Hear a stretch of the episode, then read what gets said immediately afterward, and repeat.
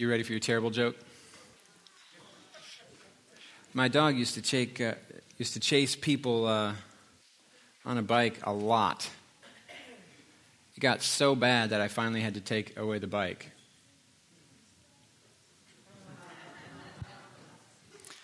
Let's see, are there any? Yeah, there's too many younger people present for another joke that I had in my heart, but okay.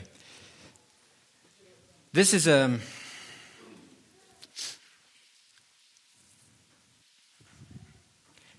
this sermon feels um, almost like getting down on my knees, putting my arm around someone who's going through a hard time, and, and yelling encouragement through tears. Um, I don't want this to be a downer of a sermon, but it, it might feel like a bit of a downer of a, ser- a sermon, but I'm, the heart of everything that I'm wanting to do here is encouragement. So let's pray before I start. Holy Spirit, will you inspire all of us to see Jesus very clearly in this next 25, 35 minutes or whatever it is? Inspire us. Holy Spirit, put power on this message that it would bring encouragement and the comfort of the Holy Spirit, that hope would rise in every heart in Jesus' name. Picture Jesus in the Garden of Gethsemane with me. He's kneeling, he's praying, he's weeping. His hands are outstretched, and his soul is in, is in agony. He's crying. He's not just crying, he's sobbing. He's snotting. He's terrified. He's exhausted. And more than anything, what he wants, he wants comfort. He wants his boys with him. But more than anything, what he wants is to run. But he refuses to quit. He refuses to turn. He refuses to back away from what Abba has set before him. The devil and, and, and the devil's demons are going to do their worst. But Jesus simply will not quit. He has resolve that goes beyond reason, beyond reasoning. And it doesn't come from reasoning. John 14, 31, the world must learn that I love the Father.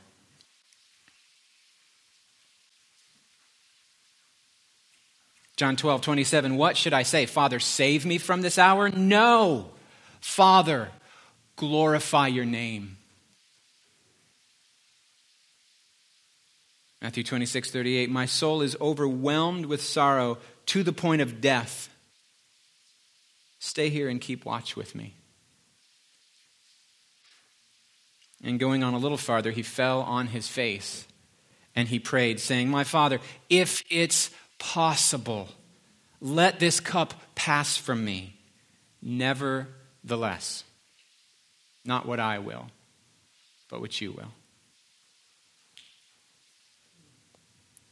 Hebrews 12:4 In your struggle against sin you've not yet resisted to the point of shedding your life's blood.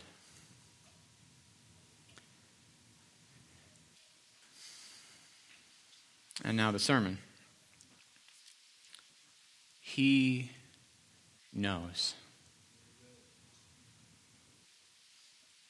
He knows the temptation befalling you.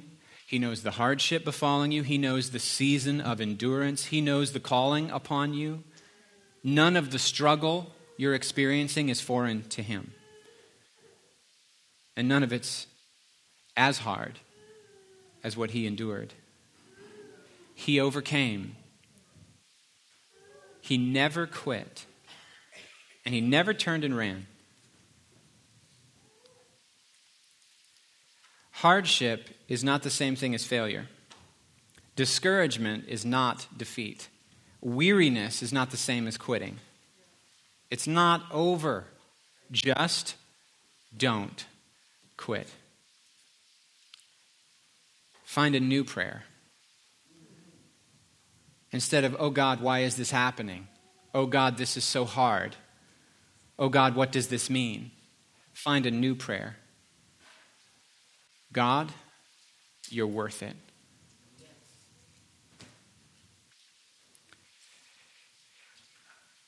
Hebrews chapter 5, verses 7 through 10. In the days of his flesh, Jesus offered up prayers and supplications with loud cries and tears.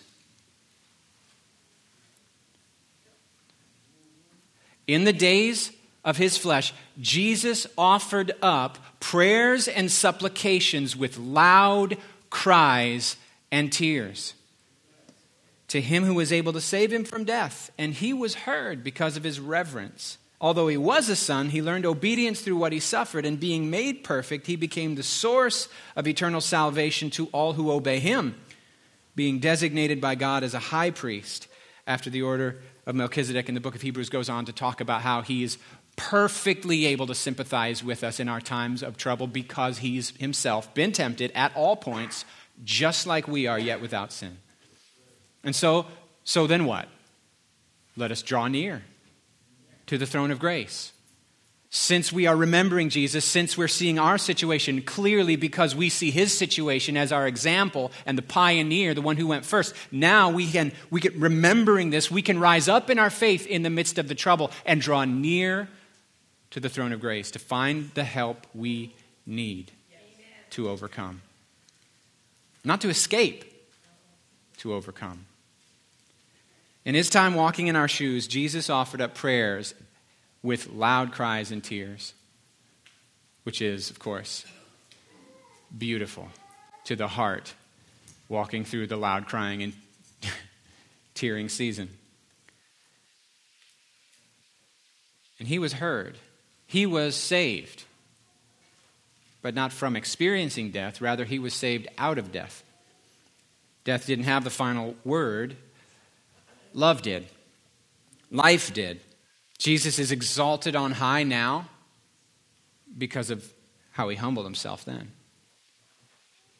And his obedience, his submission, his endurance, his suffering, his willingness to put self in the back seat and God's will in the front seat is overflowing right now in terms of life and peace and grace to all of us. And Jesus was not bulletproof. He offered up prayers and supplications with loud cries and tears. He didn't always win. He wasn't always strong. He didn't always understand. He wasn't unmoved or unaffected. He wasn't impervious. He knew discouragement. He knew loneliness. He knew temptation. He knew betrayal. He knows what it feels like to have the God who called you into being call you to something that just plain looks too hard and too big and too much. He knows what it feels like to despair and feel abandoned by the very one who gave you life. And Jesus, in the middle of that pain, in the middle of those moments of struggle and doubt and wrestling with his own soul, in order to come to a place of surrender, he did what? He cried loudly, messy prayers. Prayers that were disturbed and prayers that are disturbing to observe. The kind, that, the kind of crying that a wounded animal makes. I'm not talking about like church prayers. I'm not like talking about like prayers you would write in a devotional book. I'm talking about prayers that make other people go, I don't like this. I don't want to be around this. I'm feeling lots of pain now just by virtue of seeing how much pain this person is in. That kind of prayers. The kind of prayers we don't want other people to see us pray, you know what I mean? On the basis of this, of what I see in Jesus, on the basis of that, I want to make some observations. There is a kind of faith that feels like unbelief.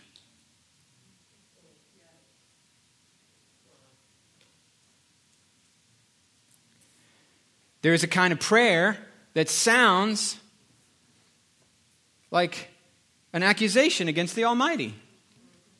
There's a kind of surrender that looks like an argument. And there is a united heart that sounds divided. I want this, but I will this. And there is a kind of commitment that actually broaches the, the temptation to leave. And there's a feeling of being down in it that is a part of getting over it. You with me? What I'm saying is that suffering and hope are not incompatible, they're not mutually exclusive. You find them together in real faith. In fact, when hope begins to fade, one of the things that we do is accept numbness.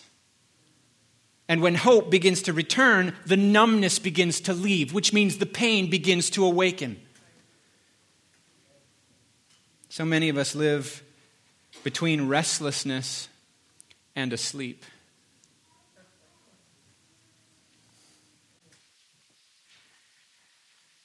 Faith puts a soul at rest and a body in motion.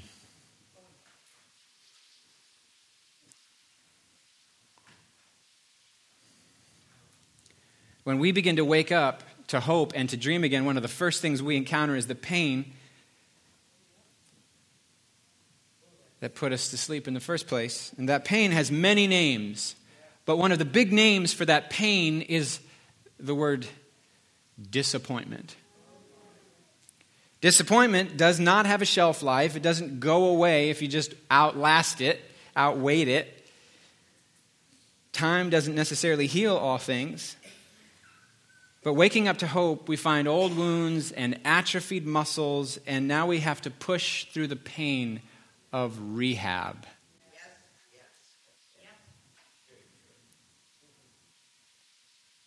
So, Gateway's waking up, old dreams being made new again, and counting the cost, and ready to build and ready to grow again. And don't be surprised if that means now you have to push through the pain of rehab, repetition, and discipline, and discomfort and learning to submit your soul and your body to your spirit. And tell yourself no, and tell yourself yes, and tell yourself get up when you don't want to get up. And tell yourself don't stop moving forward. When everything in you says, let's take another rest. Carrie said, uh, How? How do we heal? How do we endure? Three essentials. Number one, essential to healing and moving on. Number one, our willingness to enter into our pain and feel our feelings. Number two, our willingness to invite God into our pain and to invite others into our pain. And number three, our willingness to keep moving forward, keep seeking Jesus, pressing on, says Paul, this one thing I do, I forget what's behind and I press on toward what's ahead. I'm laying hold of him who laid hold of me. Interestingly enough, Hebrews 3:13 says encouraging one another daily. And Philippians 3:13 is about pressing on. And those are two of the things on my list of 3.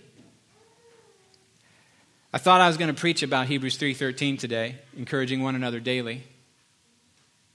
I know we have this calling on our house to be an equipping, training, sending center, but how is that ever going to happen if you're not a committed group of, of close knit body, right?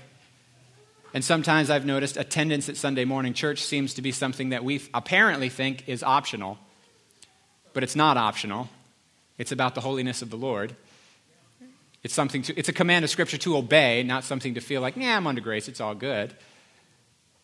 And we think that's legalistic to show up at church every week when the, when the Scriptures actually say, not only don't you forsake the gathering, but to encourage each other daily. A church is daily. A church is about you encouraging each other daily, you remembering daily, you remembering that sin could harden and shipwrecks your brother. It's not just about me and Jesus, it's about us all together.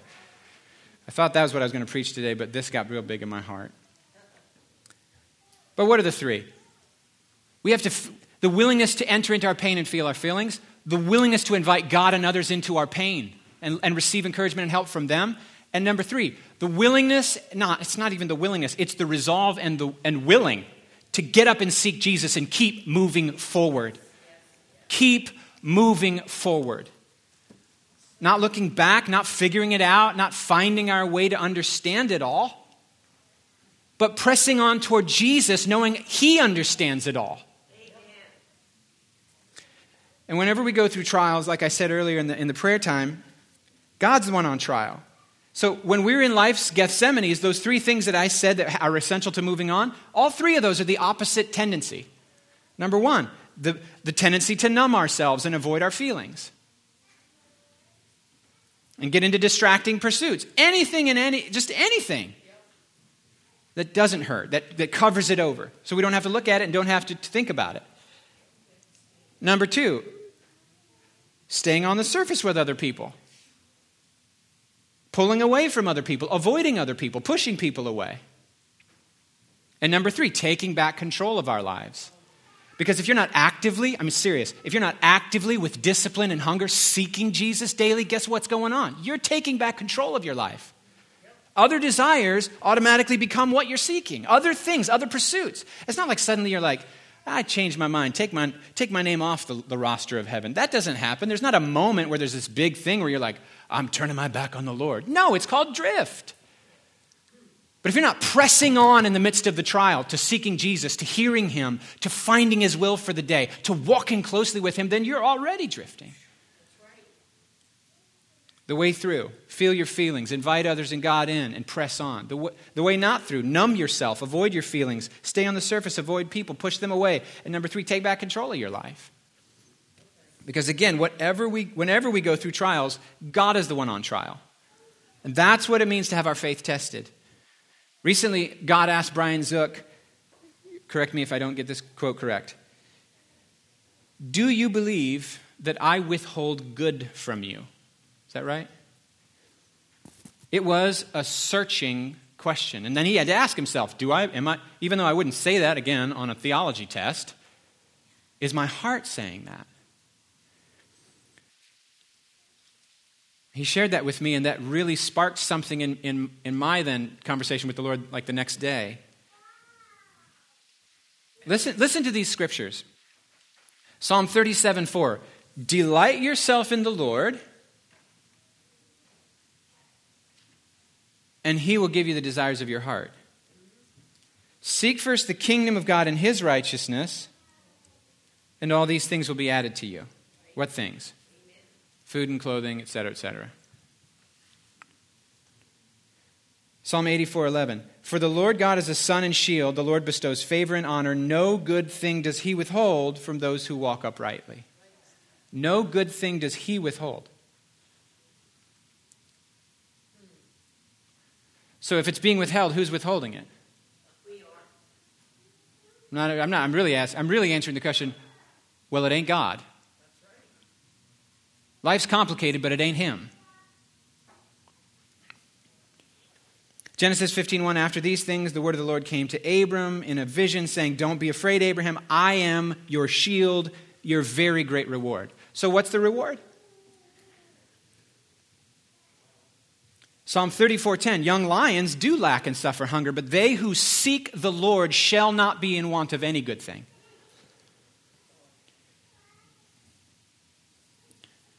So, if I could summarize everything that I just said real quick no good thing do I withhold from those whose walk is blameless. I take care of those who take care to seek me first. I'm a shield to those who keep faith when the promise delays. You who seek me will not lack for any good thing. If your delight is in me, you have all the backing of heaven. The very desires of your heart, without you asking, will become a prayer to me that I will anticipate and respond to. Have you ever had God answer prayers you didn't remember to pray? You didn't verbalize them, you just felt them, and you didn't even realize you prayed them? Because He's good. Faith is not a way to avoid suffering, Faith is remaining connected to God's love no matter what. I feel like I want to say that again, even though you heard me the first time, just because it feels good to confess the truth. Faith is not a way to avoid suffering. Faith is remaining connected to God's love no matter what. And if you don't think that remaining connected to God's love changes things significantly, you're wrong. But if you think faith makes everything easy, you're also wrong. But no matter what you and I are going through, God's been through it all. And He's not here causing it, and He's not here judging. He's not here with a finger to point. He's here to help. Just because it happened doesn't mean it's what he wanted to happen. His plan is not betrayal, loss, cancer, death, etc., etc. His plan is love.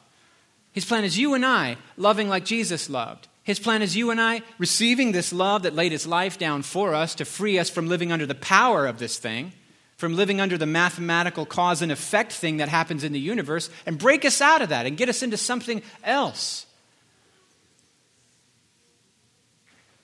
His plan is love that lays its life down for those who curse, resist, deny, mock, spit, betray, and murder.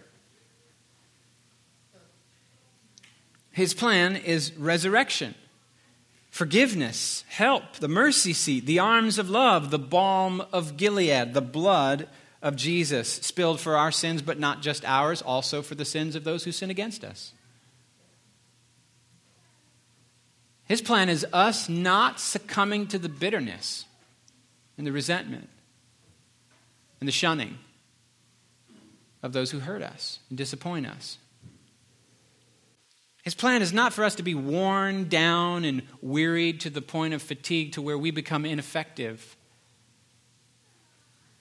But his plan, his plan is for us to bear fruit that will last, fruit that is not in any way dependent on our circumstances or what anyone else on the planet is doing.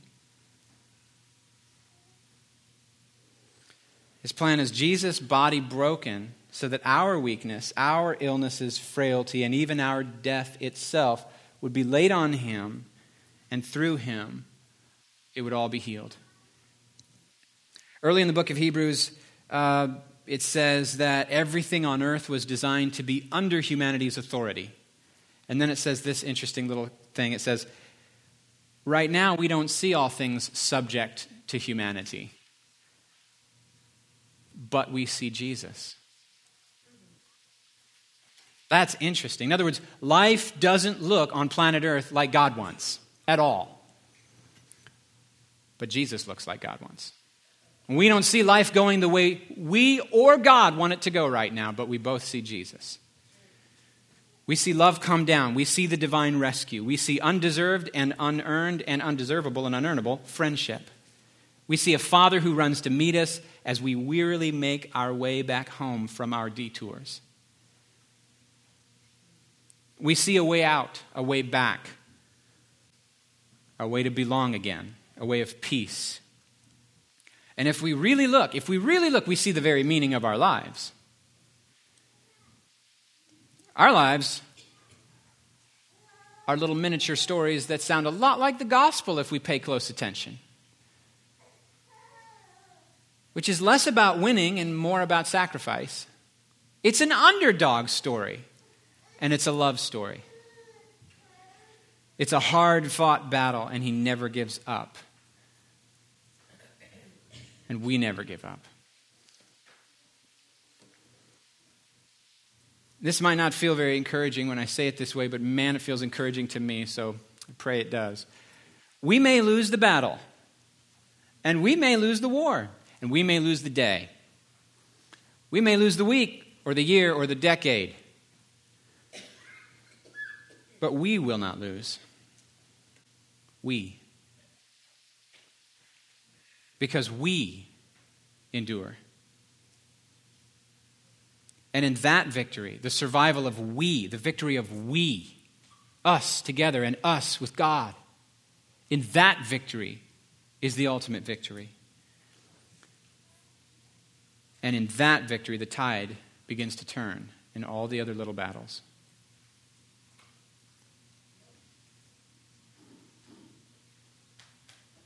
But that doesn't mean that we don't lift up prayers with loud cries and tears because we're still in the middle of this little underdog story. 2 Corinthians 4. You can go ahead and stand. This will be my benediction.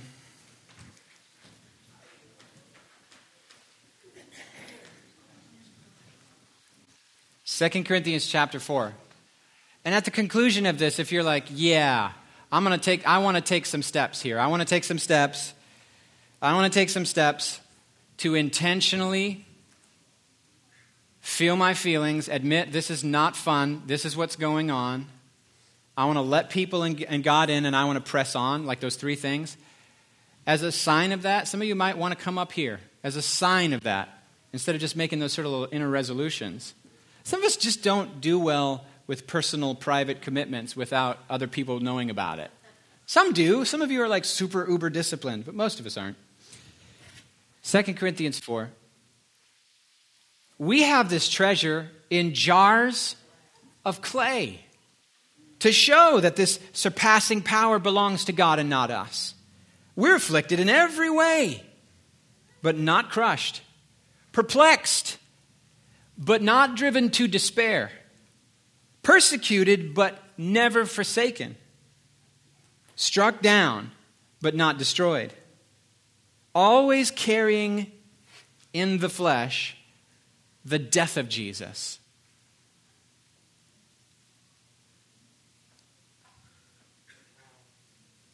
Man, you know what I mean? Don't you feel like a lot of us just kind of want to carry around the resurrection power of Jesus without having to carry around the death of Jesus in our bodies? It doesn't work like that. Always carrying in the body the death of Jesus so that the life of Jesus might also be manifested in our bodies. For we who live are always being given over to death for Jesus' sake, so that the life of Jesus might be manifested in our mortal flesh. I don't mean to preach, but like, if you think of your life with self reference, you won't understand. If you pray in the morning, I hope this is a good day, I hope my dreams are fulfilled, you won't understand. Because he's pouring us out like, like his son for his purposes. The prayer has got to switch. Since we're baptized, the prayer has got to switch. And don't hear me saying don't dream, but I'm saying the dreams have to be conditioned by the gospel. You, you dream different dreams when you're dreaming with God than when you're dreaming for yourself. Always being given over to death for Jesus' sake, so that the life of Jesus might be manifested in our mortal flesh, so that death is at work in us, but life is at work in others. That's the purpose of God. The poor me prayer, the poor, the poor me prayer is in charge of its life. It's not baptized. It's an unbaptized prayer. I'm dead. Amen. I'm now alive in a different way. I'm sorry to preach. I'm just trying to read this. So death is at work in us, but life is at work in you. And since we have the same spirit of faith, according to what has been written, I believed, and so I spoke, so we believe, and we speak, knowing that he who raised the Lord Jesus will also raise us with Jesus and bring us with you I love that.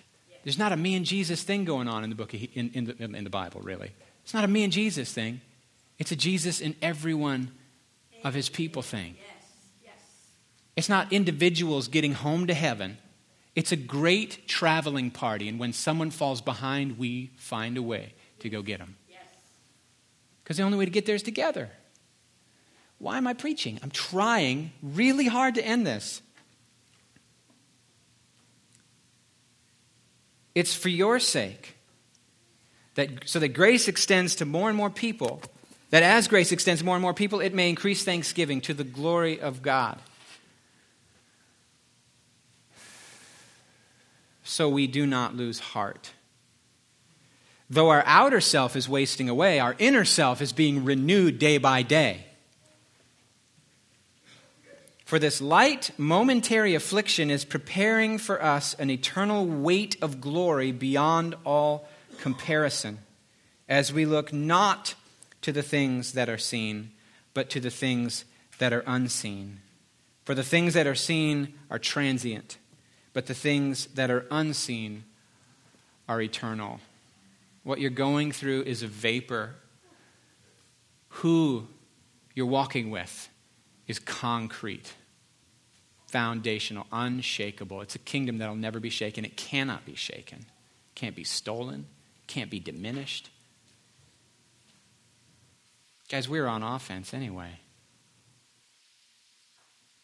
And the enemy wants to flip it and make us feel like we're the ones battered down, hiding in our little shelter with battering rams and flaming arrows, and, and they're outlasting us. And Jesus said, I'm going to build my church and the gates of Hades won't be able to withstand against your attack. Amen. Amen.